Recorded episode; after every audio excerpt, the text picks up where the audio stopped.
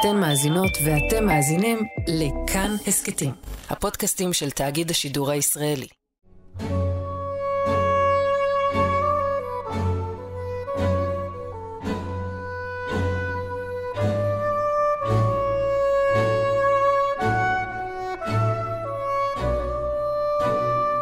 מאחורי הקלעים, שעה עם רותי קרן על צידו הנסתר של עולם התרבות והאומנות.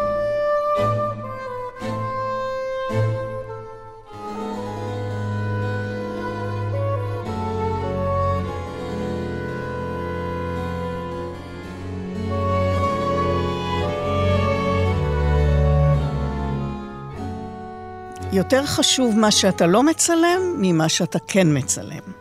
משפט קצת מפתיע כשהוא רשום כמוטו בעמוד האישי של צלם מקצועי, ועוד צלם עיתונות, אבל אולי דווקא צלם כזה, צלם ותיק, מנוסה, עטור פרסים, בארץ ובחו"ל, תערוכות נחשבות, דווקא הוא יודע, הוא מכיר בערך של הבחירה, של האיפוק ושל הלחיצה על ההדק, באמת ברגע שמצדיק זאת. אוהד צוויגנברג הגיע לצילום די במקרה, הוא לא נולד עם מצלמה ביד, ויותר מכך, האיש שצילומי העיתונות שלו מזירות קרב, מהפגנות, מהלוויות, וגם אירועים ואישים פוליטיים חברתיים, כל מה שעיתונות מביאה ביומיום הסוער והקשה שלנו כאן, האיש הזה התחיל את דרכו כשהוא מצלם שקיעות על אוניית נופש. היום כשהוא רחוק מאוד מצילומים מן הסוג הזה ונמצא עמוק בתוך הגרעין הקשה של הצילום העיתונאי, הוא בלית ברירה טוטאלי יותר, אמביציוזי יותר, ובעצם חי במלוא מובן המילה את הצילום 24 שעות ביממה. כן, גם בלילה, בחלומות. הוא צילם מונשמים במחלקת קורונה, הוא צילם את המלחמה באוקראינה, זירות פיגוע, וראה מראות קשים למדי ב-15 השנים האחרונות דרך עדשת המצלמה וגם מחוצה לה, אבל שום דבר לא הכין אותו למראות ולחוויה הקשה בשבעה באוקטובר.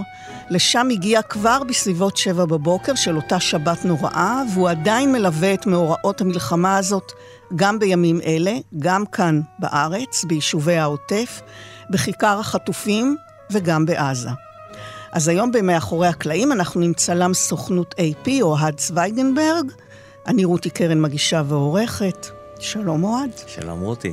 אז מצד אחד, טוטליות מוחלטת. תמיד מוכן עם מצלמה להגיע לאירוע מהר ככל האפשר ולתעד כל מה שאפשר, לא לפספס שום דבר. מצד שני, המוטו הזה, יותר חשוב מה שאתה לא מצלם, מאשר מה שאתה כן מצלם. אז למה בעצם?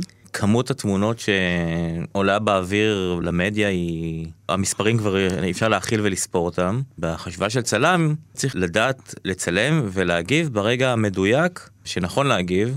הכי קל זה לבוא ולצלם הרבה מאוד תמונות, שאת רובם רוב הסיכוי שאפילו לא נשתמש בהם והם ילכו לפח הזבל הדמיוני. וצלם צריך לברור ולדייק את הרגע ולזקק את הרגע, שיהיה נכון, זה הרבה יותר נכון גם בשבילי, בשביל צלם, בשביל ההתפתחות שלו, לפתח את החשיבה כל הזמן זה כמו תרגול של שריר כל הזמן צריך לתרגל את המוח. גם היום עם כל הניסיון שלי ומה שאני צילמתי בעבר יכול להיות לי יום של תמונות שהן ממש ממש טובות ולמחרת יום שהוא אני אקרא לזה הלך פחות טוב צילומית ואני אוכל את הראש על זה. למה לא עשיתי ככה? למה זה? וגם אם מעירים לי וזה קורה שמעירים לי כי היום אני נמצא במקום מד... מבחינה צילומית ומקצועית מקום נורא מדהים שגם עם כל הניסיון שלך והכל נורא דוחפים אותך קדימה עוד להשתפר ועוד להשתפר ועוד ללמוד כל יום לומדים משהו חדש אז זה נכנס פה המשפט של יותר חשוב מה אתה לא מצלם קודם כל תחשוב לפני שאתה מצלם. יש זמן? תלוי בסיטואציה. כאילו יש זמן... זהו, שרוב הסיטואציות שאתה נמצא בהן זה לא בדיוק משהו שאתה יכול כרגע להרהר. האם אני אצלם את זה או אני לא אצלם לא, את זה? לא, יש, יש, יש סיטואציות כמו מה שהיה בשער האריות, שפה המהירות תגובה שלי הייתה, קפצתי מהספסל ותוך כדי קפיצה כבר צילמתי במצלמה, כי היה שם את הסיטואציה שהשוטר שלף את האקדח, אבל גם חשיבה היא, היא נעשית במאית השנייה. ויש סיטואציות שכן, אתה מגיע להפגנה, אתה מתבונן, אתה מערער עם עצמך כאילו מנסה להבין את האירוע היה לא מעט פעמים שכאילו הגעתי למקומות וערערתי לפחות חצי שעה מה התמונה מה הסיפור פה אתה מנסה לסדר את המחשבות כן. לנקות את הרעשים שלא צריך להתייחס אליהם. והרעשים האלה הם בעצם מה שאתה לא תצלם. כן. נכון? וזה חשוב. זה קצת מזכיר לי אה, סופרים שתמיד אומרים שמאוד חשוב למחוק. אה, בזמן הכתיבה. כן. סופר אני לא, אולי כן. סופר צללים, אבל... אה, כן, לא, אבל זה באיזשהו מקום אותה פעולה. החלק שבסופו של דבר לא ייכנס. זה קצת כמו שאומרים, נגיד, מגיעים להפגנה או אירוע מאוד מרכזי, וכולם, רוב הצלמים יימשכו אוטומטית לנקודה מסוימת, נגיד מול הבמה, ולפעמים הדברים היותר מעניינים קורים תמיד בצדדים. בסוף האירוע, בצד של האירוע, דווקא התמונה יותר מעניינת ומאתגרת חשיבתית. היא קורית איפשהו... טוב, עכשיו אתה מגלה כל מיני סודות שאולי לא כדאי לגלות לא. לה- להם. כן, אבל מישהו גילה לי את הסוד הזה לפני. אה, אוקיי. אז אז- זה גונב אז- מגנב פתוח. כן, ככה. או שצריך להעביר את המורשת. באחד האירועים שחווית ממש לא מזמן, בהלוויה של חייל שנפל אה, בקרבות בעזה, כן. התלבטת ולבסוף בחרת שלא לצלם את התמונה שיכלה להיות חזקה מאוד. שזה קצת גם קשור למשפט שכן היה למעשה לוויה של חייל וממש עמדתי קרוב בחלקה של הקבר וממש קרוב לחיילים החברים שלו במרחק ממש פחות מחצי מטר ואני ראיתי את החייל שם פשוט עוד כאילו שנייה על הסף של להישבר לגמרי כאילו הוא בוכה וכל הפאסון של הצבר הישראלי וה- והדמות של החייל הישראלי והוא עוד שנייה בוכה בוכה וזה זה בסדר גמור.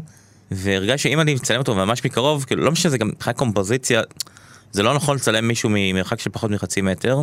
הרגשתי שאם השנייה אני מצלם אותו אני פשוט אני הדבר הקטן ששובר את החייל הזה לגמרי הצילום, דווקא הצילום שרואים אותו, שהוא יראה אותי א' הוא, הוא, הוא יראה אותי מצלם כן. יכול להיות שזה גם ייגמר בזה שכאילו חיילים יתעצבנו עליי חברים שלו וגם זה קצת לא נעים בהלוויה וגם אני פשוט הרגשתי שאני פשוט הולך עוד שנייה. עם הקליק הזה הוא ישבור אותו זה כאילו אנשים שברגע שאני מצלם אותם הם נכנסים לאיזה מין משחק שבהסכמה שהם מציגים איזה משהו מול המצלמה כמו איזה שתיקה בהסכמה הם נכנסים לאיזה דמות. וברגע שאני אצלם אותו הוא כאילו ייכנס לדמות הזאת של החייל שנשבר ובוכה. שזה יכול להיות תמונה ממש טובה בשביל הסיקור של האירוע. מצד שני הרגשתי שזה פה גבול, זה לא משהו ששווה לי א' לשבור נפש של חייל, וגם לא רציתי לעורר מהומה בלוויה הזאתי, אז בחרתי ברגע הזה לא לציין, ואני איכשהו די שלם עם עצמי ומבסוט מה... אנחנו לא מכונות, אנחנו בני אדם, גם הצלמים, כמה שזה אולי לסביבה הרחוקה זה נראה כאילו אנחנו חסרי לב ובאים לנצל את האירוע ולנצל את המצולמים וזה אנחנו יש לנו לב אנחנו חווים גם לנו יש כאב לב וקשה לנו כל בוקר לשמוע את החדשות ואת המספרים והסיפורים. אנחנו חווים את זה ממש על בשרנו. אז אה, אני דווקא אני מאוד שלם עם ההחלטה שעשיתי. שהתמונה לא מספיק חשובה לעומת ה... בסוף זה לא עניין של חיים ומוות. מצד שני, אתה מסוגל לעמוד בתוך סיטואציה קשה מאוד ולתפקד. ראית הרבה גופות בבוקר ההוא, כן לא מתרגלים לזה, נכון? הבוקר הזה היה מאוד שונה. כל הפעמים שראיתי גופות, אני לא צילנתי בתקופת הפיגועים הקשה, פיגועים היותר גרפיים של האוטובוסים המתפוצצים, אז לא ראיתי מראות עד כדי כך קיצוניים. אבל ברור שבכל פיגוע אתה רואה כאילו גופה פה, גופה שם, עכשיו לרוב הגופות הם יהיו של מחבלים, ואם אנחנו רואים גופות של ישראלים, אז הן לרוב כבר מכוסות. זה משהו בגרפיות, באין גרפיות, כי בסוף אם גופה מכוסה, כן. זה מה שמנטרל קצת את הרגש. שום דבר לא הכין אותנו ליום כזה גרפי ואמוציונלי מבחינת מה שאנחנו נחווה מבחינת ה... אז הנפש. ספר לי מה קורה אצלך בראש, בנשמה, כשמצד אחד אתה מבין את גודל האסון, ומצד שני אתה מחזיק במצלמה ומתקתק צילומים. איך הנפש מסוגלת לעשות את הניתוק הזה? א', להבין את גודל האסון, אפילו היום במרחק של חודשיים נגיד, חודשיים וחצי. משהו כזה, אני לא, אף אחד לא מבין, אני גם לא רוצה אפילו להבין עדיין את האירוע, כאילו, זה משהו שהגיע לאט לאט, ברגע שאתה מצלם אתה איכשהו גם קצת אה, מנותק, כי המצלמה היא מהווה איזה פילטר ושכבת, אני לא יודע אם שכבת כן. הגנה, אבל כאילו, נכון. היא, היא כן, היא כן מגנה, כי היא. מגנה, אבל זה כמו זה חוצץ נכון. בינך לבין המציאות, אבל אתה, אתה שם. אתה נוכח באירוע, אתה מגיב לאירוע, משהו באוטומט הזה של העבודה, אוקיי, כן. עשיתי ככה, עשיתי ככה, צילמתי פה, צילמתי ככה, אפשר להגיד שאתה. לא, אתה לא חושב על המשמעות של מה שאתה מצלם באותו רגע? אף אחד לא בכלל היה מוכן לאירוע כזה. אז אה, דווקא בגלל זה, דווקא בגלל שאין איזה ניסיון קודם, אז השאלה אם אתה בעצם ממש עושה ניתוק. אתה מצלם, אתה מתפקד, אתה מבצע, אתה אני לא... חושב ש...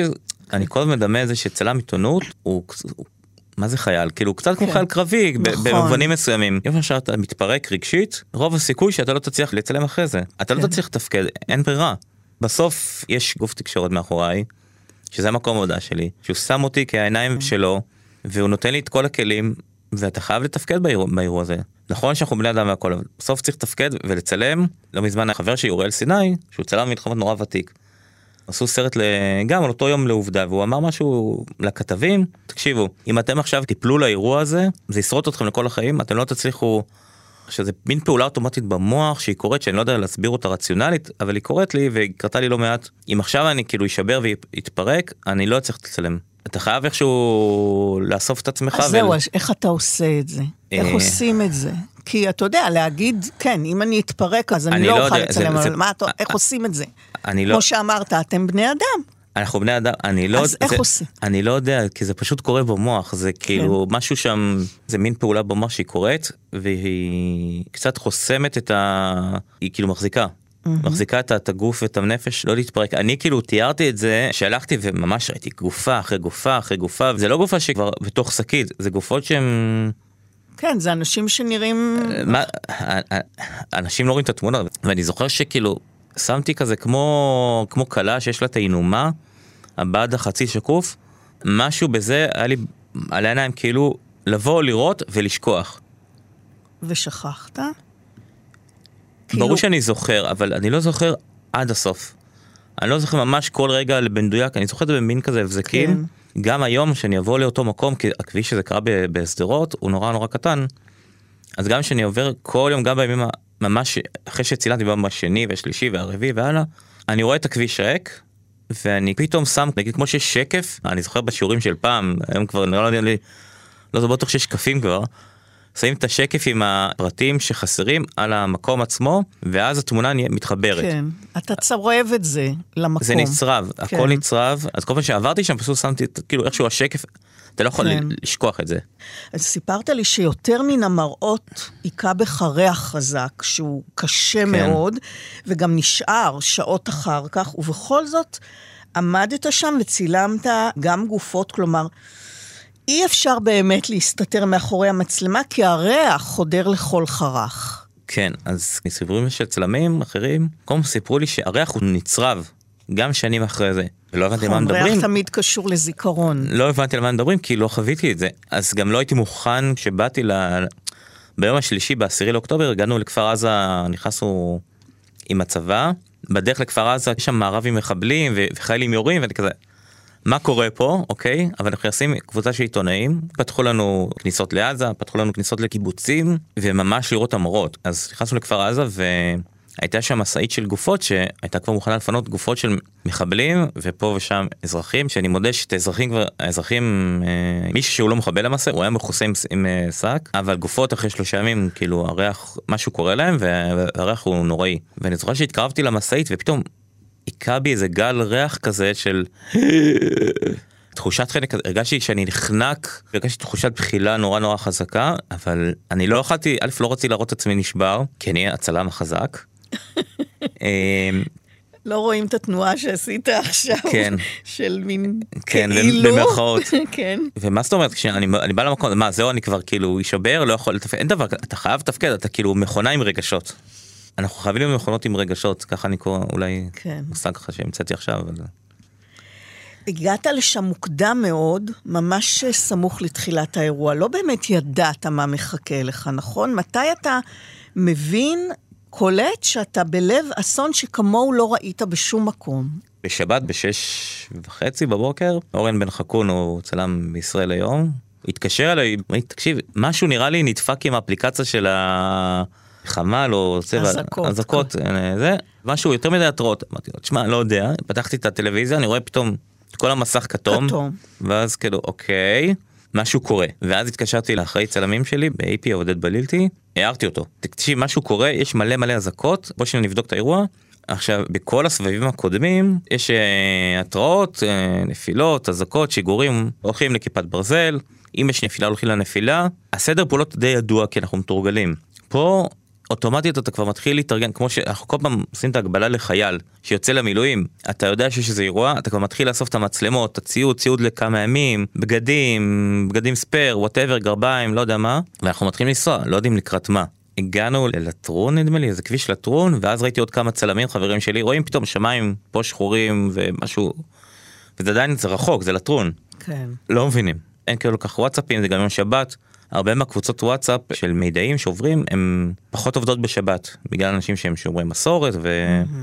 אז המידע הוא די מוגבל. ואנחנו מתחילים מחליטים להתקדם עם הקבוצת צלמים, מגיעים לכביש אה, 232 שפנייה לשדרות מלטרון, כביש חסום כבר, אתה לא עובר. עכשיו, הכוחות ביטחון כבר בטוח יודעים משהו בערך שקורה. משהו קצת כזה, אני, אני קצת אספר שכמה חודשים לפני זה כבר דיברו על זה של מוכנות הצבא.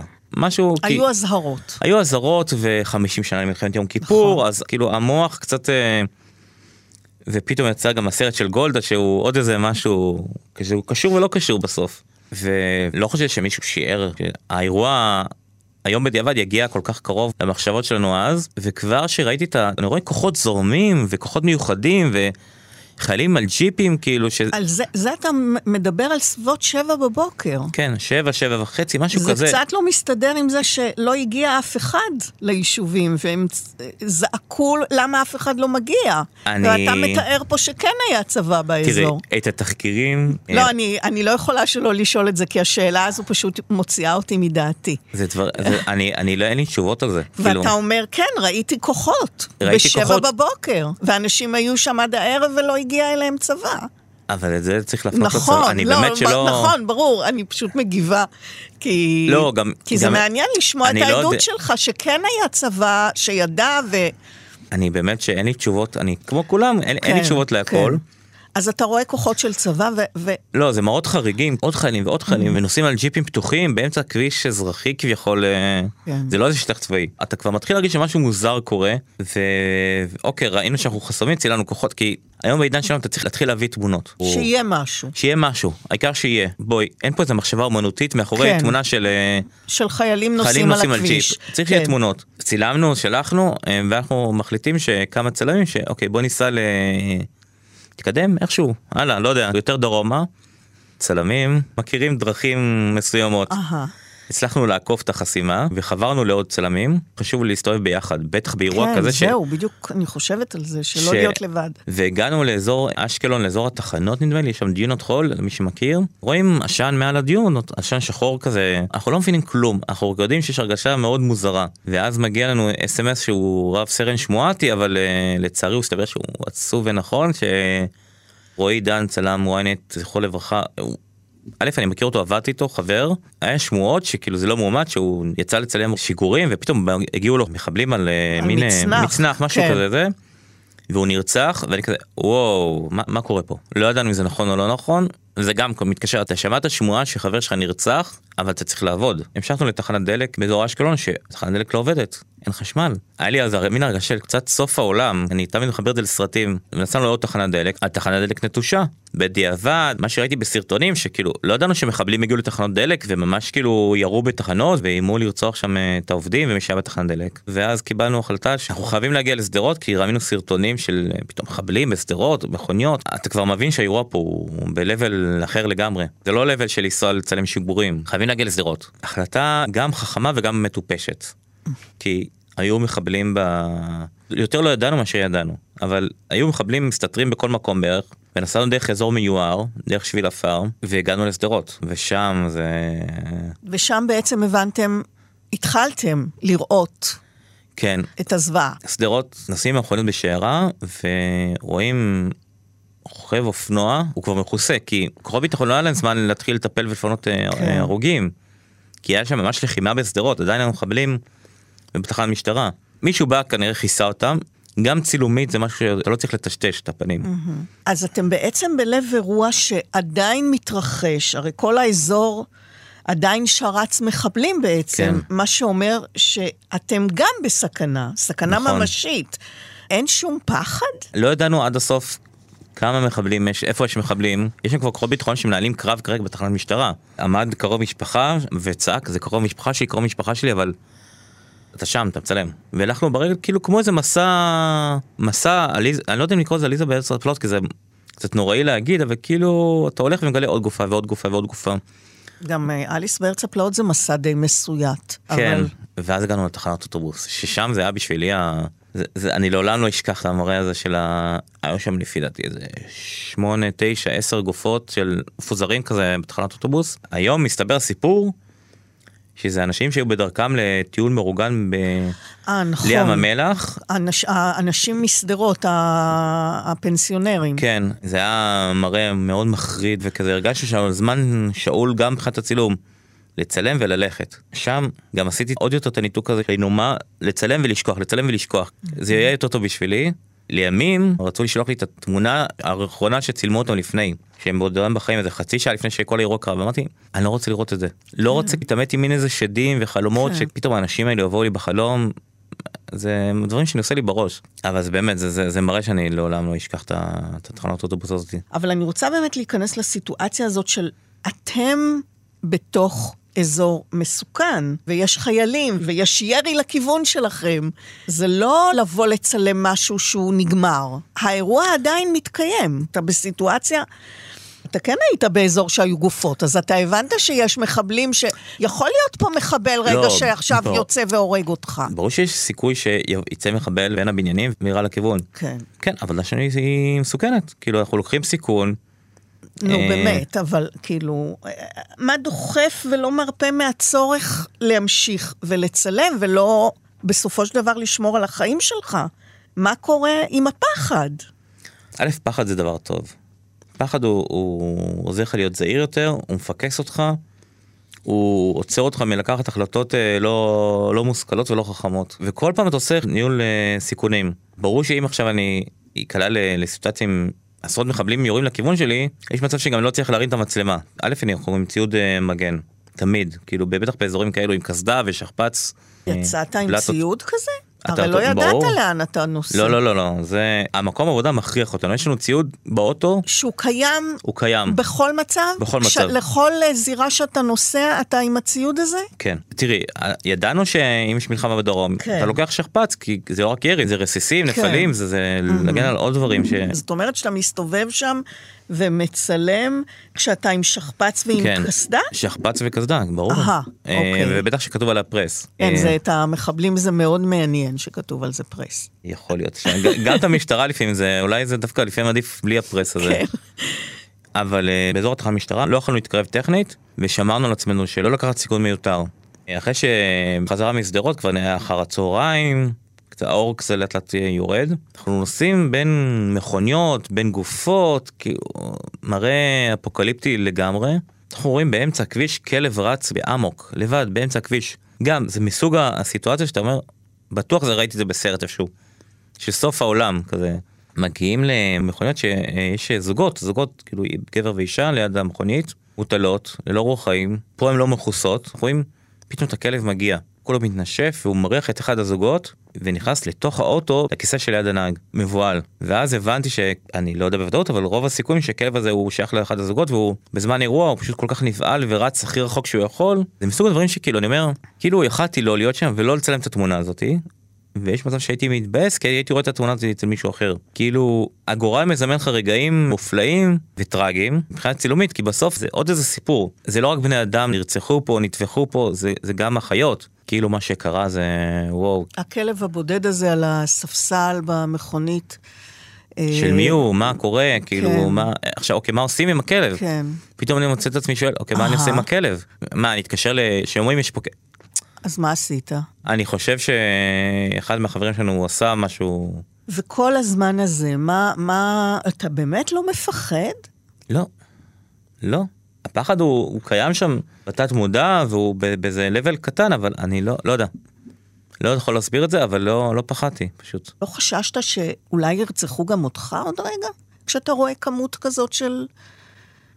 לא חששתי. כאילו, האינסטינקט לא. הבריא הוא, הוא לעוף מפה. נכון, וזה גם מה שכל הזמן ביקשו ממני לעשות, תעוף משם, תעוף משם, אבל כבר היינו בדרך החוצה. כל הזמן הזה אני באוטו עם זיו קורן, שזיו הוא זיו. הוא בדיוק מצלם את כל ההתרחשות אותי, אה, הוא מצלם את עצמו לתוכנית מחוברים, ודיברתי איתו תוך כדי הנסיעה באוטו, והוא מצלם אותי מדבר, פתאום כזה אנחנו שומעים קולות ירי מהצד של אה, מושב יכיני, וישר אנחנו אוטומטית, שוב, אתה מוכן למצבים האלה, אתה פורק, אתה פועל נכון, אתה פרקנו מהאוטו, והסתתרנו מאחורי מכוניות, מאחורי גלגלים. אנחנו שומעים יריות, אני לא מוציא את הראש לראות מאיפה. אני לא נכנס לפאניקה, אם נכנסים לפאניקה זה לא טוב, בסדר, אבל זה משהו שאפשר לשלוט עליו. ברור, ואתה צריך לשלוט על זה. על פאניקה אתה יכול לשלוט כשיש מסביבך אירוע בסדר גודל כזה, אתה לא מת מפחד? כן, לא, אבל באמת, הבח- אני לא מצליחה להבין איך אתה אומר היא- לי, אני לא פוחד. הבחירה היא בין להיכנס לפאניקה, אבל זה לא משהו שאפשר לבחור, לפחד זה, זה, זה אינסטינקט. לא, יש, יש הבדל לפחד ולהיות בשליטה, ויש לפחד ולהיות בפאניקה, ואז אתה עושה טעויות. היה שם צלם אחר, זה יותר השפיע עליו, והוא רצה לברוח, רצה לברוח משם. ואמרנו לו, לא, אתה לא זז. כי ברגע שאתה תזוז, אתה תהיה בטווח הראייה של המחבלים, אתה תחטוף כדור. פשוט צריך להישאר ב control, וכל הזמן הזה ירו עלינו, וכל הזמן הסתכלתי לשמיים, הסתכלתי על הקעקוע שלי של ליברפול, שאני אוהד ליברפול אה, ידוע. יש לי שיר של, של יוני ורוקלון שהוא מדבר על אופטימיות וידעתי שיהיה בסדר. עם זאת אני קצת ציני בזמן הזה אני מסמס ל... לפני שעבדתי ב-AP עבדתי בעיתון הארץ יש לי בוסית שהיא חברה כל כך קרובה היא ממש נש... כאילו חלק מהנשמה שלי קוראים לה ראומה. אומר, ראומה שומעת היה נעים לעבוד בעיתון הארץ ואחרי זה גם כמה דקות התקשר אליי הבוס שלי מה קורה אוהד איפה את מה מה קורה אמרתי לו שומע יורים עלינו פה וכזה אני כבר יכלתי להרגיש את ה... אם אני לא אהרג מהכדור של מחבלים יש מצב שהוא הולך לחנוק אותי למה? כי הוא אמר לי אל תהיה שם עודד הוא צלם ותיק ומנוסה. אז הוא אמר לך, אל תהיה שם, ו... אל תהיה, אבל לא התכוונו להיות שם היינו כבר בדרך החוצה אבל כן. ירו מחבלים מה לעשות אז בעצם פחדת יותר ממנו, אתה אומר. באיזשהו אופן אה, לא, לא פחדתי כאילו זה לא אבל חכם. היה איזה שלב ש... שהצבא גם... אה, אז זהו. אז אחרי איזה 20 דקות רואים בצד השני ג'יפ של סיירת כלשהי אנחנו מסמנים להם כאילו תבואו תבואו תבואו ואז הם פורקים ומטפלים באירוע. חיסלו את החוליה לימים מסתבר שצלם אחר דיבר איתם אחרי חודש או משהו כזה שזה היה חוליה של שתי מחבלים עם אה, RPG וטיל נ"ט מכוונים אלינו. אני מניח הם לא ידעו שאנחנו עיתונאים. כן. הם ראו לא, רכבים ו... אפשר לחשוב פה שהיה ניסיון חיסול של צלמי התקשורת לא, בישראל. לא, לא, לא, אני, לא. אני יכול לנחש שהם ראו קבוצה של אה, רכבים, כן. אנשים עם קסדות, הם היו במרחק של כמה מאות מטרים. אבל אם אנחנו מדברים ש... באמת על הפחד, ואתה אומר, סימסתי לבוסית שלי בהארץ, מין לא, זה. זה, זה הכי נטייה שלי כאילו... זה, זה נשמע קצת כאילו לגחך על העניין, אולי כדי באמת לשרוד את הפחד הזה? זה סוג כזה? כאילו, אני, היה נעים לעבוד בהארץ, זה, זה, זה משפט פרידה. כלומר, אה, אז זה היה בצחוק, או שבאמת... זה, אה, זה היה 90 אחוז צחוק ו-10 אחוז של אה, אמת. אני הייתי בטוח וידעתי שיהיה בסדר. ידעת שיהיה בסדר. בשלב יותר מאוחר גם נכנסת לצלם בעזה, שזה מפחיד, אני לא יודעת אם עוד יותר, פחות יותר, אבל זה גם נורא מפחיד אה, ומסוכן. מסוכן זה כן. כמה מסוכן? אני לא יודעת כמה זה מסוכן, אבל זה מסוכן. מצד שני, אנחנו עם הצבא. הצבא לא הכניס אותנו למקומות שהם לא פחות או יותר בשליטה שליטה שלו. שם הייתי צריך גם לצלם וידאו. עם מצלמת סטילס שלישית והיה לי יותר חשש של אה, איך אני עושה את הקשב וריכוז ומחלק אותו ל-50-50 ויותר היה לי יותר חשש ש- שמשהו טכנית לא יעבוד בצילום וידאו כי אני לא מנוסה בזה ודי אני פחות בקטע של זה. יותר חששתי מזה שזה לא יעבוד מאשר להיות בעזה. כאילו אני מודה. אני מודה. כן. כן. ו- אני כזה. לא, זה נשמע לך הגיוני? אבל זה, זה מה שזה, אני כזה. אבל שמ- יש גם פחד אמיתי מהמצב ומהסכנה, נכון? סיפרת לי למשל שהשתתפת בהפגנה בשכם לציון 25 כן, שנה לחמאס. והיה רגע שבהיסח הדעת יכול היה להיגמר רע מאוד. היה רגע כזה. שם זה קצת יותר מוחשי הפחד כי אתה ברשות עצמך. אין צבא ששומר עליי. בשביל להגיע להפגנה היינו צריכים, אני והכתב, להחליף אה, מכוניות וקצת איזה מבצע צבאי להיכנס כי אסור. ואני רואה את ההמון, כאילו הרגשתי שאני כבר ב- מהדברים שרואים באיראן. המונים אנשים צובעים וקריאות אללה אכבר וטטטט כאילו מיני יהוד יהוד. ודווקא אם רוב הצלמים היו הולכים להפגנה של הגברים הלכתי ל- יותר לאנשים. צילומית זה היה יותר מעניין בעיניי ואיפשהו גם קצת יותר אולי זה בתת החלטה יותר כי אנשים פחות אמוציונלי ופחות מפחיד. פחות סכנה שמשהו יקרה איזה משהו שבלתי צפוי. ואז ניגש אליו מישהו שביקש ממנו אה, אם שאלתי אם יש לו אש להדליק סיגר כתב אמר כן יש לי כתב יודע ערבית ואז הוא הכניס את היד לתיק והוא בא להוציא מצית ואז הוא קולט שעל המצית יש אה, מגן דוד. והוא ישר הכניס את ה... את ה... ופתאום אמר, לא אני לא מוצא משהו והלכנו משם. זאת אומרת, דבר פשוט קטן כזה, דבר קטן. יכול היה ממש אה, עכשיו- לסכן אתכם. עכשיו בהפגנות כאלו צריך אה, להבין שזה לא בעזה זה בשכם יש אנשי מודיעין של הפלסטינים אני בטוח שהם יודעים איפשהו שאנחנו שם מאוד קל לזהות כאילו היה לי פעם סיפור שהייתי גם במוקטעה בשחרור של מחבלים, ואז שאלתי איזה מישהו, איזה איש שם בארגון של האירוע הזה, מאיפה אתה? ואז אני מדבר באנגלית, כאילו משחק אותה חכם גדול. כן. כאילו מדברים באנגלית. אז אמרו לי, עזוב עזוב, דבר איתי עברית, כאילו, אוקיי, טוב, זה המבטא של הישראלים. יכול להיות, אז כאילו אתה לא, אתה לא תמיד יותר כן. חכם ממה שאתה חושב. בעצם זו לא הפעם הראשונה שאתה נכנס לאזור מלחמה, נכון? נשלחת לאוקראינה בזמן המלחמה שם, שהיית באזורי ענק של הרס. כן. למעשה לא ביקשו ממך צילומי אקשן, אבל איך אמרת לי? אני החלטתי שאני אעוף על החיים שלי שם. כן. אז מה זאת אומרת? צלם שמצלם בישראל אה, רוצה מה שנקרא לגרות את החושים שלו, תרבות אחרת, אה, אנשים אחרים. כן, אבל אנחנו לא מדברים עכשיו על תרבות אחרת ואנשים אחרים, אנחנו אה, מדברים על, זה- ד- על לצלם לא, לא. בשדות קרב. כן, אבל למה כשאתה מעמיד את חייך בסכנה זה לממש את עצמך, זה לעוף על החיים שלי. כי זה מה שחלמתי עליו כל החיים. מה, להיות לצל- צלם, ברור. לא, אבל לצלם... אה, לצלם מלחמות, לצלם באזורי קרב, זה להרגיש להיות במקום הכי חשוב בעולם בזמן הנכון, וכמה ששמים לך את המשקולת על הגב ולהתמודד איתה. זה משהו בשביל גם להוכיח לעצמי. נשלחתי אני והכתב אה, שעבדתי בעיתון הארץ אה, של פפר לאוקראינה ואמר לנו האחראי שלנו בהתחלה תקשיב בשביל הצילומי מלחמה יש לי את אה, כל הסוכנויות בעולם עזוב אותי מ- תביאו את כל הכתבות צבע אמרתי אוקיי אני אומר לו אוקיי בפה אבל בראש חושב כאילו סבבה סבבה מה שנקרא תן לי להתמודד עם זה.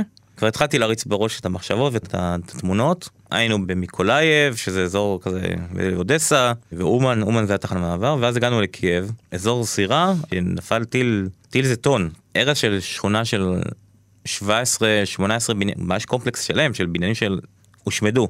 אני מסתכל, אני מנסה להבין את הסיטואציה, ל- לעשות סדר בראש, ובדיוק באותו שנייה אני מקבל אה, אימייל על אה, זה שזכיתי בתמונה של השוטר משער האריות, בתחרות צילום, בפסטיבל צילום נורא נחשב בסיינה, ואני כזה, שנייה, אני אמור לשמוח מה, מה זה שזכיתי וזה, פסטיבל צילום בחו"ל זה בכל זאת.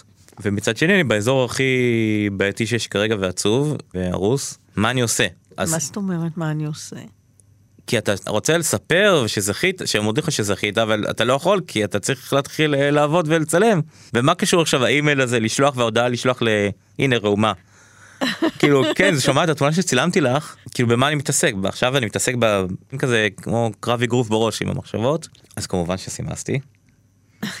ברור.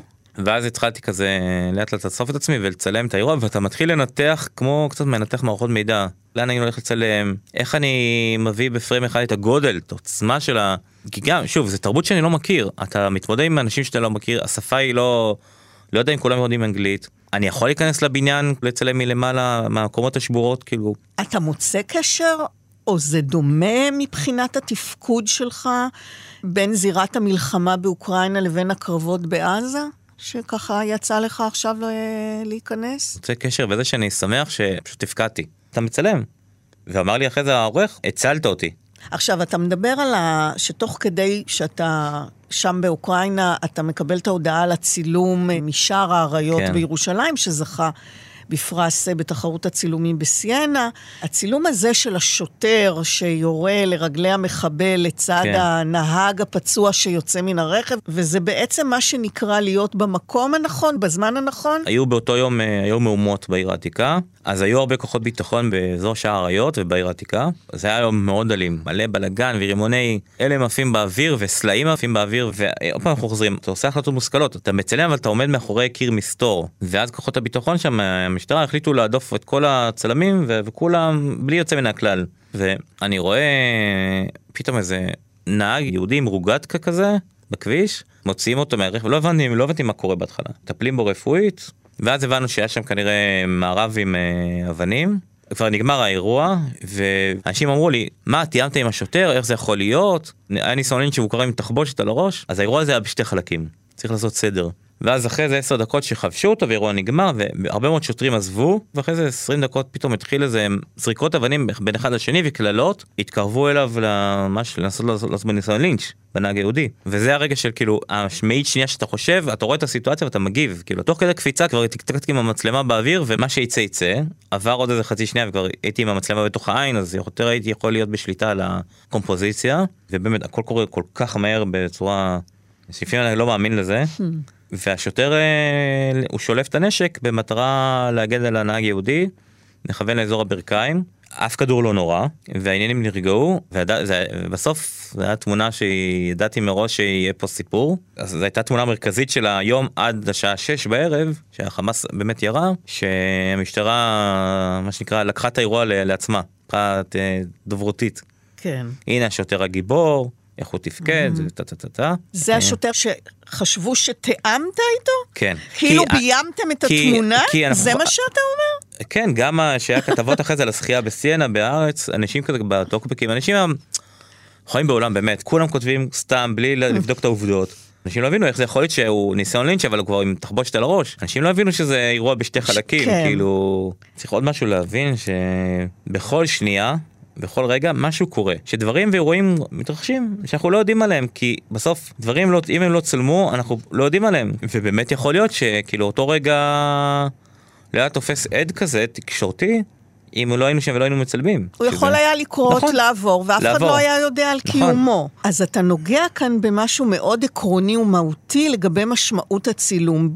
בלי שהתמונה צולמה, זה עוד אירוע שקרה מבין אין ספור אירועים כאלה שמתרחשים בכל רגע נתון, ואנשים לא יודעים. גם עכשיו שאנחנו מדברים, כן. יש כנראה מסביבנו. דברים קורים.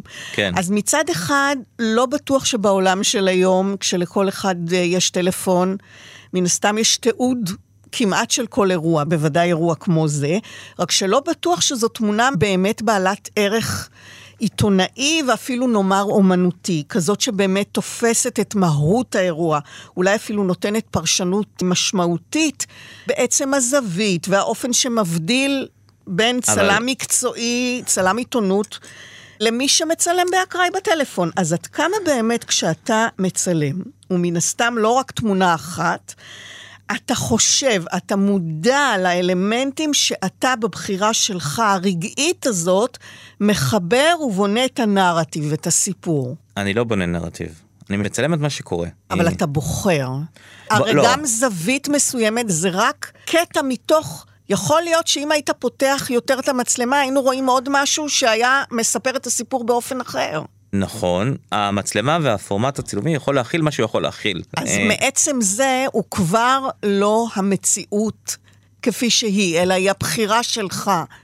יה- איך לראות את לא, זה. ברור שאני עושה פה בחירה, אני בוחר איך לצלם ומה לצלם כן. והכל, אבל אז, בסוף... אז השאלה עד כמה אתה מודע, כשאתה עושה את הבחירה הזאת, למה אני רוצה לספר פה? מה אני בעצם מביא? אני לא הולך לכיוון ממנו. אני עיתונאי, אני מחויב להיות אובייקטיבי, מחויב. אין לא פה... קשור לאובייקטיבי. א', אני לא מאמינה שיש דבר כזה אובייקטיבי אז, באוטונות. אז, אז, לא, אז אני... בעצם זה שאתה בוחר, אתה יודע, פעם אלכס ליבק אה, סיפר לי על ניסוי שעשו, ונתנו לקבוצת צלמים לצלם שלוש ביצים, שהן זהות לגמרי, ולכל אחד היה צילום אחר. אז לא, בסדר, תראי, אני- מי שאני, אוקיי? לפני כמה זמן, ניתן איזה דוגמה. צילמתי איזה אירוע שהוא היה קצת אה, הצגה. עכשיו, יכלתי כאילו לא להגיד כלום, וזה היה תמונות כאילו מדהימות, אבל אמרתי, לא, לא, לא, לא. אני מחויב לאמת, בתור צלם עיתונות, בתור עיתונאי. אני אמרתי לעורך צילום, תקשיב, זה פוזינג. הם עושים הצגה בשביל המצלמה. מה זה היה? זה היה שוטרים מיחידה מיוחדת, מה שנקרא נקלעתי לסיטואציה שעשו ממש הצגה למצלמות, כאילו, הם לא באמת אה, היו בפעילות מבצעית. Mm. ואנחנו לא יכולים, אנחנו גם, אנחנו עושים כיתוב לתמונה. עורך עיתון, הוא רוצה לצחק מהאירוע, אני לא יכול אה, להגיד, אני ביכולת בפעילות מבצעית, זה לא פעילות מבצעית, זה הצגה. כן, אבל כשאתה מצלם אירוע, אני מדברת נניח על, ה, על התמונה הזאת, על האירוע הזה בשער האריות, שקרה, שהוא אמת, ש, שאתה מצלם אותו, אבל השאלה עד כמה אתה, באותו רגע שאתה מצלם אותו, אתה מודע לאיזה סיפור אתה מספר באופן שבו אתה בוחר לצלם את זה. הרי יכולת לזוז קצת ימינה, קצת שמאלה, קומפוזיציה אחרת, א', משהו. לא, לא, באירוע הזה לא, לא יכולתי, פשוט איפה שהייתי הייתי, לא יכולתי לזוז אפילו. זה עניין של שניות, שניות. סיטואציה כמו שהיא, כאילו אם אתה חותך את היד לשוטר, אתה חותך את זה כי מבחינה טכנית לא, כן. לא הייתה מבחינת קומפוזיציה, אבל, אבל אתה לא חותך, אתה לא חותך את השוטר. אנחנו מנסים יותר מדי ללכת כאילו עם מחשבות וקומפוזיציה, לפעמים הדברים הם לא, הם לא ככה. הדברים כמו שהם. אגב, למשל, ציומים שלך מירושלים, מן המהומות שפרצו נגד אה, ערבים אחרי רצח שלושת הנערים, הוא נקמה שהסתיימה ברצח הנורא של מוחמד אבו ח'דיר. כן. הידיעות על אה, רצח הנערים תופסות אותך בעצם במהלך צילומים בתל אביב של מצעד הגאווה. כן, זה היה יום שישי. אז זה מעבר חד, לא רק בין שתי ערים שונות בתכלית, מבחינת אוכלוסייה, מראה גיאוגרפי, אלא מסיטואציות חברתיות שונות בתכלית. אז איך אתה עושה זה- נפשית את המעבר הזה? מה אתה צריך לגייס כדי להיכנס לממד שונה? זה היה יום שישי, זה היה כאילו, זה אפילו ממש בהתחלה, בהתחלה של מצעד הגאווה, שהוא בדרך כלל התחיל שם מאזור אה, גן מאיר נדמה לי, ואני כבר תוך כדי מקבל, הרי כל האירוע התחיל יחסית מוקדם בבוקר. אני מקבל אה, הודעות בקבוצות אה, שקרה אירוע וחשש לחטיפה של שלושה נערים, ואני כזה, ישר אני, אני כאילו נדרך, כאילו, עוד פעם, זה, זה, זה כל פעם ה... החייל מילואים שהוא הוא נדרך אז למעשה גם לא ממש הספקתי להיות בתוך מצעד הגאווה שזה צילום יותר מחשבה יותר אומנותית. אה, אסתטית. כן, על הקומפוזיציה. אבל איך אתה עושה את המעבר באמת מה... מהקרנבל הזה, מהצבעים, מ- מ- מתל אביב, מהחגיגה, אתה עובר מתל אביב לירושלים, לשתי... לא, אז- אז- אז. אני רוצה להבין מה קורה לך במעבר הזה של המוד השונה. קראתי את ההודעת טקסט וגם ידעתי בזמן הזה את מה שאחרים לא יודעים שהמדינה הולכת עוד שנייה קצת אה, לקבל סחרחורת כי כולם חוגגים במצעד גאווה ועוד שנייה פה אירוע שהולך להפוך מדינה ולקחת אותה לתקופת אה, אז מה זה שרון. עושה לך? מה זה עושה לך? אני רוצה להבין, אתה בתוך מעבר בין שני אירועים כל כך קיצוניים אחד לשני. אתה נהיה בן אדם קצת אה, יותר קר כזה. אתה לא צריך לגייס איזשהו משהו בתוך הנפש ש... לא, לא, פשוט לא, מגיב. מגיב. טוב, אתה- אני לא יודעת, זה- אני, אני אומרת את המילה לגייס, וזה שוב מחזיר אותי למה שאתה אומר, שאתם קצת כמו חיילים. נכון, זה, זה כזה, זה, ש- זה, תחשבי על חיילים במבצעים, שהם ביום יום משחקים שש בש, עושים מה שהם עושים, בשעות הפנאי, ופתאום יש אירוע שקורה מעכשיו לעכשיו, אתה תוך כן. שנייה תוסף את עצמך ואתה מתחיל לפעול. כן. דיברנו קודם על המעברים החדים בין אירועים ומקומות. אחד האירועים המפורסמים בעולם והמצולמים בעולם הוא קרנבל המסכות בוונציה שחל אה, בכל שנה בפברואר. אני הייתי בקרנבל הזה לפני 19 שנה, ואני זוכרת את החוויה הלא מציאותית שמתרחשת במקום הזה, ואת הצורך לצלם עד שהחלטתי שאני בעצם מפספסת את הדבר עצמו והורדתי את המצלמה. כי אתה, כשאתה כל הזמן רואה את הקרנבל דרך המצלמה, אתה בעצם לא רואה אותו. אני מכיר את התחושה הזאת מכל פעם שאני הולך להופעות ואני נורא אוהב מוזיקה, יש לי את ההתלזות לקחת מצלמה איתי או לא לקחת מצלמה איתי, מעבר לזה שהם יכניסו לי מצלמה, כאילו, מה מה כן. אכפת להם שאני עיתונאי? אבל האם לצלם או לא לצלם, כאילו, כי אולי תניח נכון. אותה ותהנה מההופעה. בדיוק. ואני אני נאבק עם עצמי ונאבק עם עצמי ומגיע הרגע השבירה ואני מצלם. ואתה מצלם. כאילו- אז אצ- אצלי זה היה הפוך, אני צילמתי וצילמתי וצילמתי וצילמתי, ובאיזשהו שלב אמרתי, רק שנייה, אני בתוך האירוע הזה, למה אני צריכה להסתכל עליו דרך המצלמה? אני עכשיו מפסיקה לצלם, ואני בתוך זה. כן אבל אה, החיידק הזה חזק ממני. טוב, אתה צלם. מסתבר. אה, כן, ובפברואר 2019 אתה נוסע עם כמה חברים, צלמי עיתונות לקרנבל, לחופשה. אבל אה, צלם בחופשה, חופשה צילומית. עדיין נשאר צלם. מתחילות להגיע ידיעות על נגיף מסוכן שמתחיל להתפשט, ושמו קוביד-19 או הקורונה קורונה. שאנחנו מכירים, ובין רגע התמונות שהיו אולי צריכות להיות מצולמות, לצד אה, מסכות הקרנבל הרנסנסיות, אנשים מסתובבים עם מסכות מסוג אחר. באחת התמונות שלך רואים אנשים במסכות קורונה ומישהו במסכה של הדוטורה. זה מסכת okay. רנסאנס של הדוקטור, כן. שהיא מסכה מאוד מאוד שכיחה בקרנבל, כי פעם הרופאים היו הולכים עם מסכות כאלה עם אף כן. מאוד ארוך, כדי לא להידבק במחלות. ופתאום המסכה הזאת, הרנסנסית, הוונציאנית המוכרת, מקבלת משמעות רלוונטית. אתה יודע אפילו עד עכשיו לא ידעתי לא לא התעמקתי שזה המסכה של ה... כן. לא, אה, לא ידעת לא. שזה המסכה של הדוקטורי? לא לא לא אני לא מודה שאני של לא... הדוקטור, כן. כן אני מודה שלא לא פשוט טוב. ראיתי מסכה ומסכה זה אה, זה- זהו. וואו, אז אתה רואה? תראה איך יצא כן, לך. כן עכשיו את רואה הנה זה התמונה מקבלת אה, משמעות, משמעות, כאילו, כן, כי- ולא ידעת את זה מראש. לא, כי ממש, אני הייתי בטוחה שאתה, לא. שאתה תכננת. הדברים לפעמים פשוטים יותר ממה שחושבים. כאילו זה ככה, שאנחנו נסענו לפסל המסכות חברים, מן הסתם לצלם, אני נתי שוחט שהוא הבעלים של סוכנות פלאש 90, אה, סוכנות צילום ישראלית ותיקה, ואביר סולטן, צלם של EPA, ואורן בן חכון אה, של ישראל היום. ארבעה חברים, יאללה, פעם ראשונה אנחנו עושים ביחד, אה, ידענו שמשהו יקרה, יהיה בלאגן, לא יודע איך, אנחנו כזה... באמת? כן, אנחנו קצת כזה בלאגניסטים, נקרא לזה. ובשדה תעופה, ידענו יש איזה משהו קורונה, הוא שם שם בסין הרחוקה. אף אחד לא... ואז אמרנו, אם נראה משהו שקשור לקורונה בשדה תעופה, נצלם. וכשהגענו לשדה תעופה ברומא, רואים פה ושם אנשים עם מסכות. ומה, לא נצלם? כאילו, עכשיו זה מסוכן לצלם בשדה תעופה. זה לא... אתה מותח את הגבולות. למה? כי אסור, לא יודע, אה. אולי אסור, אני לא יודע, כאילו. באמת? אני לפי דעתי אסור זה בעיה כאילו את לא יכולה להיכנס פה לשדה תעופה וסתם לצלם ככה. עם מצלמה. ואז ראינו שם אישה מוסלמית עם כזה אור נורא יפה שנכנס מהחלונות ועם מסכת אה, קורונה. והיא התעצבנה שם ואז אמרה מה התחילה לצעוק משהו בפרסית או ערב- בערבית אה, שאנחנו מכירים אוקיי יש פה בעיה. והיא כזה where the police אופס ואני בדרך לעוד טיסת המשך עם עוד חברים. אמרתי לך בלאגן עוד לא, עוד לא הגענו כבר הבלאגן מתחיל. ואז אמר לי אה, אחד החברים אמר לי בוא איתי לחדר עישון כי הוא מלא עשן. הסתתרנו בחדר עישון מלא עשן ואני רואה את השוטר אותה ואותו שוטר חולפים ומחפשים. עכשיו אני אמרתי יש מצלמות בטוח הם יגיעו אליי. לא יודע איך אבל לא הגיעו ואז המשכנו לטיסת המשך ב- אה, לוונציה. עם המזל שלי איפה מסתבר היא יושבת ספסל מאחוריי. האישה הזאת. כן מאחוריי לפניי אבל זה היה לידי. ואני שומע קללות כאילו. והייתי בטוח שאני מגיע לוונציה נוחת אני לא לא יורד מהמטוס כאילו אבל בסדר הגענו לוונציה מסתבר תראה מה אתה מתאר לי, ממה הפחיד אותך.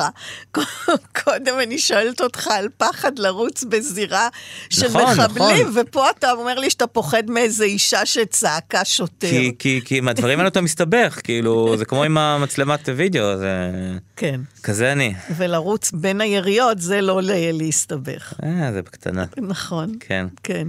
אוקיי הסתובבנו בפסטיבל המסכות בוונציה ופתאום בערב אנחנו שומעים כאילו יש איזו התפרצות של בצפון איטליה זה לידינו מה לידינו מבין שיש שמות על אה, ביטול הפסטיבל אחרי מאות שנים שלא נכון.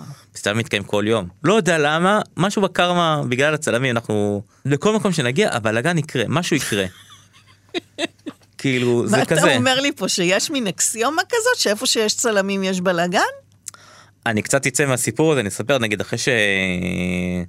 שחזרתי מאוקראינה הלכתי למערכת הארץ מסדר דברים בירוקרטיים וזה ואחרי זה רץ אס.אם.אס כאילו למה אוהד פה וגם אני זוכר שכתבו את זה אם אוהד פה בטח משהו יקרה לא יודע זה קצת כזה רודף אותי לצערי ואני מוריד פה את ה-level לצערי באותו ערב היה את הפיגוע הנוראי בבני ברק. של מחבל אה, ששם טבח כן. אה, ואחרי זה ראו לי את האס.אם.אס אני כזה. נושך את השפתיים כאילו. אז כאילו, מה, אתה מתהלך בעולם באמת בתחושה שאתה מביא אסונות? אם אני פה משהו יקרה, אני לא, לא מביא אסונות, מביא אסונות זה, בואי, לא, זאת אומרת ש... אני לא רוצה לקחת אחריות אז אותי מה, עליי. זה היה טעות להזמין אותך לאולפן? בואי נראה, נבדוק. נכון, אנחנו עוד לא הגענו לסיום. אבל לא, כן. אנחנו בינתיים בסביבה בטוחה כן, פה. כן. טוב, טוב. אז מה שקרה בעצם שהקרנבל באמת מתבטל, נכון?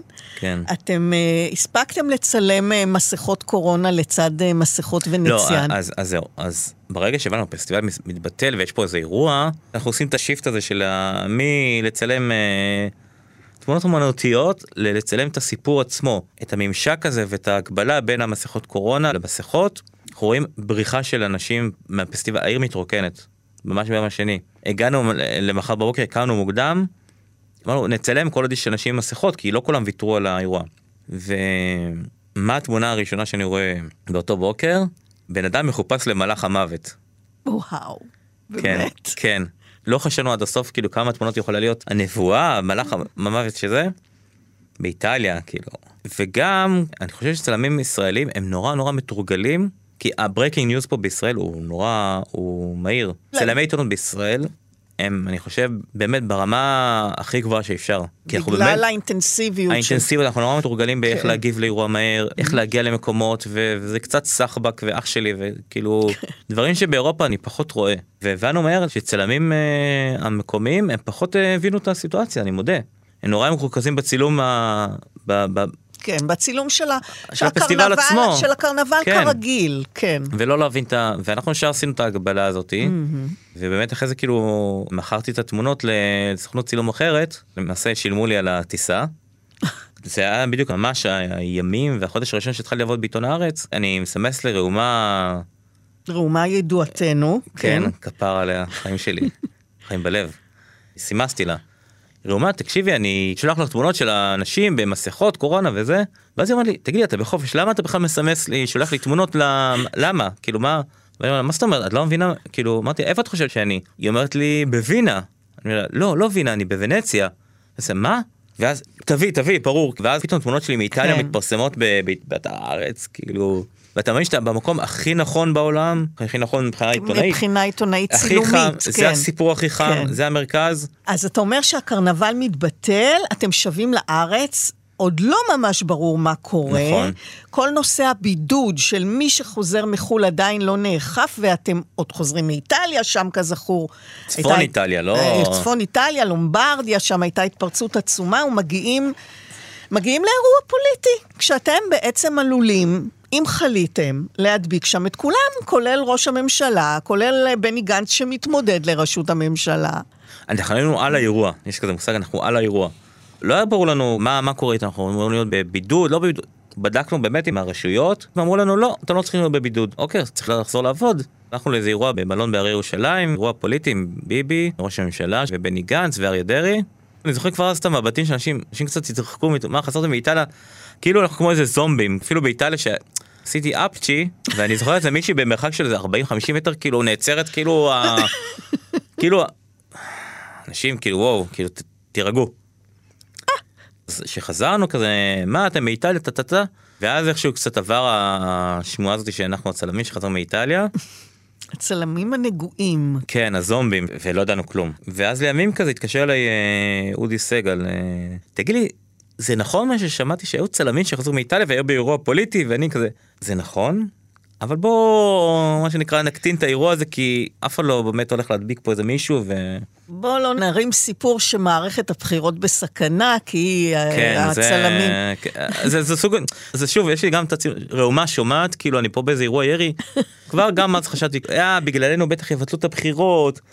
טוב, זה כבר באמת, כן, אתה יודע, פנטזיות. לא, ובגללנו ביטלו את ה- אה, ביטלו את הפסטיבל, וכאילו, כן. הנה זה כל פעם בלאגן, זה יש איזה משהו, טוב, יודע, אני אני, אני. פותחת רגע סוגריים. בגלל אותם אנשים פוליטיים שחששו שמא תדביקו אותם, בין השאר, מושאי הצילום שלך כצלם אה, עיתונות, כמובן גם אירועים ואנשים פוליטיים בולטים, ולפעמים אלו צילומים שחוזרים על עצמם, אבל לפעמים משהו בכל זאת קורה ושובר שגרה. קרה כן. לך משהו כזה? קרה אחד המקרים הבולטים יותר שאני זוכר, שהגענו לצלם ראיון עם, אה, בבלפור, במעון של ביבי, של ביבי, של המדינה. בואי. וביבי יש לו את הכיסא שהוא צריך לשבת עליו, והוא צריך להיות גבוה, ענייני גב וכאלו כנראה, ואני קולט בשביל שיהיה יותר נוח הוא שם את הרגליים על הספר. ואמרתי, אני יאללה נצלם, כאילו, לא יודע, נצלם. עושה זום תמיד אין, הוא מצטלם כשהוא שם רגליים על משהו? אני לא יודע, אני פעם ראשונה אני ראיתי את זה, אני... ואמרו לך שזה בגלל בעיות גב? לא לא אני יודע שיש לו יש לו את הכיסא הגבוה שלו הקבוע שלו בגלל העניינים עם גב אוקיי. זה דבר שהוא ידוע ואני קולט שהוא שם את הרגליים על ספר של אומנות כאילו כתוב ארט אוקיי כאילו זה אחד האנשים שבאמת כאילו הכי מודעים תקשורתית ותדמיתית כאילו מה איך אתה לא קולט את הסיטואציה שעומד שם צלם וצילמתי וגם כתבת אה, אחרת אה, מאתר חדשות צילמה והתמונה אחרי זה העלו את זה לפייסבוק והיא נהייתה נורא ויראלית. אמרתי יאללה גם נעלה כאילו בכל זאת הייתי שם והתמונה פשוט עפה עפה. ואז כזה פתאום אני מקבל טלפון עבדתי באותו זמן בידיעות אחרונות שאומרים לי תקשיב תעיף את התמונה הזאתי. כאילו מישהו כנראה ממשרד רוה"מ ראה את זה תעיף את התמונה הזאתי לא מעניין אותי. אוקיי עושים פה בחירה בין אה, עבודה לפוסט בפייסבוק עם כל הכבוד העפתי. אבל אמרתי אני מחכה לרגע הנכון אני לא שומר את התמונה הזאתי. ואכן אחרי ממש איך שסיימתי לעבוד בידיעות אחרונות הסוויט ריבנט שלי זה היה ממש להחזיר את התמונה ישר לפייסבוק. כן. אה, אז יש באמת מצב של ניגוד עניינים כזה לפעמים בין הצילום לבין הכתבה או דרישות המערכת? כלומר, צנזרו אי פעם צילום שלך? היה פעם אחת שצילמתי אה, מה שנקרא ידיעות אחרונות, אה, ישראל היום, מה שקורה ביניהם וקרה ביניהם, ופעם אחת נשלחתי לצלם את שלדון אדלסון באיזה אירוע במלון בירושלים, והיה שר החוץ הסיני. וכשהגעתי אה, אני קולט שכאילו שר החוץ הסיני ושלדון עוברים שם כמה דולרים לא ברמה של 50 משהו כזה ממש כאילו סכום פעוט יחסית בטח לשלדון 50 דולר. כן. אבל מבחינת תמונה איזה תמונה של כאילו מין כזה שר חוץ הסיני שלדון דולר אמרתי יש לי תמונה ואז התמונה אותי המפיקה שלחה את התמונה אותי למי שהיה אז אה, אחראי שם בידיעות שלא רוצה לנקוב בשמות והוא שמר את התמונה אותי בכספת יש כנראה כספת לידיעות אחרונות את יודעת כאילו לא כספת אה, כספת כאילו תיקייה לימים מה שנקרא והבנתי את החשיבות של אירוע אמרתי תקשיב אני, אני לא יכול לפרסם את התמונה אותי כאילו אני לא יכול לעשות אותה לפייסבוק או וואטאבר היום אני אפילו לא הייתי מעלה תמונה כזאת כי מבחינתי סתם תמונה. כאילו אין לזה משהו. אבל זו תמונה כן. שהיא כנראה חשובה ל- לעניינים שביניהם. והיא לא פורסמה. לא, לא שאני זוכר. צילמת הרבה צילומים גם במהלך המחאה נגד הרפורמה המשפטית וגם במחאות בלפור שקדמו לה, ודווקא משום העובדה שאולי מדובר במראה טקסי שלכאורה חוזר על עצמו מדי שבת, אולי מאתגר יותר למצוא תמונה חדשה, אחרת, שתופסת את העין ואת המבט של הצופה. אז אתה יודע מראש מה אתה מחפש, או פשוט סורק את המקום, את הסיטואציה, וצד את הרגע. ההפגנות בלפור ולמעשה קפלן שמבחינתי זה כבר התחיל הסדר אירועים הוא די חוזר על עצמו יש צעדה אחרי צעדה ידליקו לפידים אה, ואבוקות ואז אה, מצלמים מלמעלה מצלמים פה ואז מחכים לירידה לאיילון או בבלפור זה היה בירושלים זה היה ממש מתחת לבית שלי כאילו אני גר ממש במרכז העיר אנחנו מגיעים אנחנו סורקים את- המקום זה מעניין זה לא מעניין זה תמונה זה לא תמונה הצלמים אולי קצת פירומנים כאילו אז אתה יודע מה אתה נדלקים. מחפש? מה אה, אתה מחפש בתוך משהו שכבר אתה אומר, חוזר על עצמו, משעמם אותנו? א', אם יש איזה דמות מעניינת, כן. שהיא מצטלמת טוב באור יפה, עם איזה שלט הוא יוצא דופן, בבלפור היה את ה... אני, אני ממש זוכר אותה לחיוב, אה, מישהי בשם אה, מאיה. שהתחפשה על אה, סופר וומן זה היה נורא כזה נחמד כזה כן. קצת אחרת וזה מתחבר לכל הסופר וומן בהפגנה והיה ד- אנשים שהתחפשו לראש של חזיר וקוף וקרבות אגרוף. עושים את הדברים האחרים כן, ונציין שגם שהצילומים שלך פורסמו בעולם, כמו למשל הצילום מערב גלנט ב-26 במרץ, שפורסם בטיים מגזין, וזכה גם בקטגוריה דמוקרטיה בעדות מקומית. אתה יודע מה יש בצילום הזה, אפילו מתוך הצילומים הרבים שלך, שעושה אותו בולט יותר? אתה יודע מה בעצם הצלחת ללכוד שם? יש איזה קטע, אני לא אוהב לצלם מלמעלה, פשוט לא אוהב, אני יותר אוהב להיות למטה בקישקע של האירוע, בלב האירוע. וליל גלנט בכלל זה היה אירוע שידענו שהיה את הנאום שהולכים לפטר את גלנט, ו... ואנשים אה, יצאו לרחובות כן, באופן בהמוניהם. ספונטני, ומשם נסענו לאירוע, והיה שם כמות אנשים מטורפת, ומדורות בכל מקום. מין עיגול של אנשים עם דגלים, כמו מנהרת הזמן כזה, עם ה... והאש הזאת באמצע, שזה כמו איזה מרכז כובד ששואב את האנשים. היה כמה תמונות כאלו צילמתי, ולא לא הכנסתי יותר משמעות לתמונה הזאת, כאילו לא ראיתי שהיא דווקא בח... התמונה שבהתחלה יותר חשבתי שהיא יותר אה, אה, מרגישה לי טוב בלב, כי כשאני בוחר תמונות לפעמים לעלות לפייסבוק, אוקיי, אני מרגיש, ב... מה שקורה לי בבטן, בלב, אני, אוקיי, זו הבחירה הנכונה. אני כאילו כל הזמן עושה משחק כזה, כאילו מרגיש לא מרגיש. והתמונה אותי לא, בהתחלה לא נבחרה. ומוסף הארץ בחרו את התמונה אותי ושמו את זה. בשער. ואז התחלתי כזה לאבד מראש את ה... עוד פעם מחדש את המחשבות על התמונה ושוב תמונה יש לה חיים משלה גם בפירוש אחרי זה הנה הגענו לשביעי לאוקטובר מי, מי בכלל חשב שהאירוע הזה עוד פעם קיבל עוד בשר ועוד אה, משמעות. משמעות אחרת לא, לאירוע ואז התפרסם בטיים מגזין וכזה וואו אוקיי. אז עשיתי כזה סוויץ' כזה אוף לתמונה ההיא שבחרתי וידעתי שזאת התמונה כנראה מישהו אחר בחר בשבילי את התמונה הזאת. ואתה יודע מה תפסת שם בעצם? מה לכדת שם? power to the people משהו כזה זה בסוף כן. זה מסוג ההפגנות שאתה והמראות שאתה רואה בכל המקומות האחרים בעולם שאתה רוצה להגיע אליהם לצלם ופתאום זה פה כאילו מדורות על הכביש כן. ואנשים בבין כזה בזעם בעצם אפשר לומר שהצלחת ללכוד הוויה רגשית של המון אנשים שחולקים אולי תחושה אחת, איזה ביחד אמיתי שם על הכביש, ואולי זה, אולי איזו באמת פריצה של הבדידות, של היחיד, לא להיות לבד ברגע הנדיר הזה, אולי גם שלך אפילו, כצלם, ואנחנו נשהה את השיחה שלנו, אבל נמשיך אותה בדיוק מהמקום הזה, מהתמונה הזאת, מהמשמעות שלה אחרי השבעה באוקטובר, וגם על אה, מאורעות ורגעים וצילומים שלך, אוהד, אחרים, נוספים, מסיטואציות אחרות, אין ספור חוויות שאתה מביא לנו באמצעות המצלמה. אני רוצה מאוד להודות לך. וכאמור, חלקה השני של התוכנית מאחורי הקלעים, צלם העיתונות מסוכנות AP אוהד צוויגנברג, ישודר בשישי הבא בשש. לתוכנית הזאת אתם יכולים להאזין גם בשידורים החוזרים בשבת וברביעי בשתיים בצהריים, וכמובן בהסכת של מאחורי הקלעים, באתר כאן ובספוטיפיי. אני רותי קרן, מגישה ועורכת. להתראות.